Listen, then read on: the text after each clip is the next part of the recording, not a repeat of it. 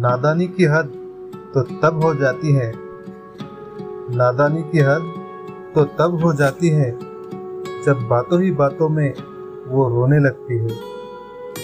हाय, कितनी मासूमियत भरी है इस शायरी में। वाकई बातों बातों में अगर कोई रोने लग जाए तो उसे नादानी की हद पार कर जाना ही कहते हैं ना। हेलो दोस्तों, मैं हूं आपका दोस्त संकेत और आज मैं आपके सामने पेश करने जा रहा हूं नादानी से जुड़ी कुछ चुनिंदा शायरियाँ। सबसे पहले मैं शायरीसुकून डॉट कॉम पर आप सभी का तहे दिल से स्वागत करता हूं। मुझे लगता है कि आप हमें सुनते हुए सुकून भरी जिंदगी का मज़ा ले रहे होंगे, है ना दोस्तों। तो चलिए अब सुनते हैं आज की हमारी दूसरी शायरी। क्या खूब लगता है तेरा मेरा रिश्ता, क्या खूब लगता है तेरा मेरा रिश्ता, नादानी और तजुर्बे का जैसे एक प्यारा सा गुलदस्ता। फिर से सुनेंगे।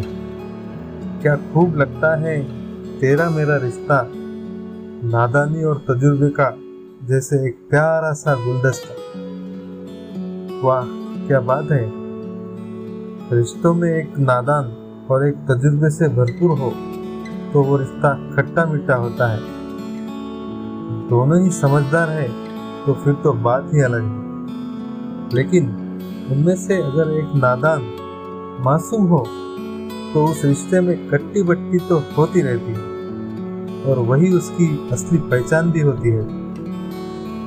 आपका रिश्ता कैसा है दोस्तों, हमें जरूर बताइएगा।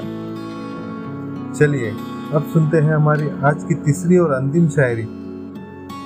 नादानी से तेरी मैं कभी खफा नहीं होता, नादानी से तेरी मैं कभी खफा नहीं होता, जब महसूस करता हूँ तुझे दिल मेरा बच्चा बन जाता। दोस्तों, अपने करीबी इंसान की किसी भी गलती पर हम जल्दी खफा नहीं होते, थोड़े बहुत गुस्सा हो जाते हैं लेकिन देर तक नाराज नहीं रह पाते, बल्कि कभी कभी तो उसकी बचकानी हरकत देखकर उसके साथ हम भी बच्चे बन जाते हैं। तो दोस्तों, आज की हमारी यह पेशकश आपको कैसी लगी, ये मुझे कमेंट बॉक्स में कमेंट करते हुए ज़रूर बताइएगा। चलिए अब मुझे यानी संकेत को दीजिए इजाज़त। कल फिर आपसे मुलाकात होगी।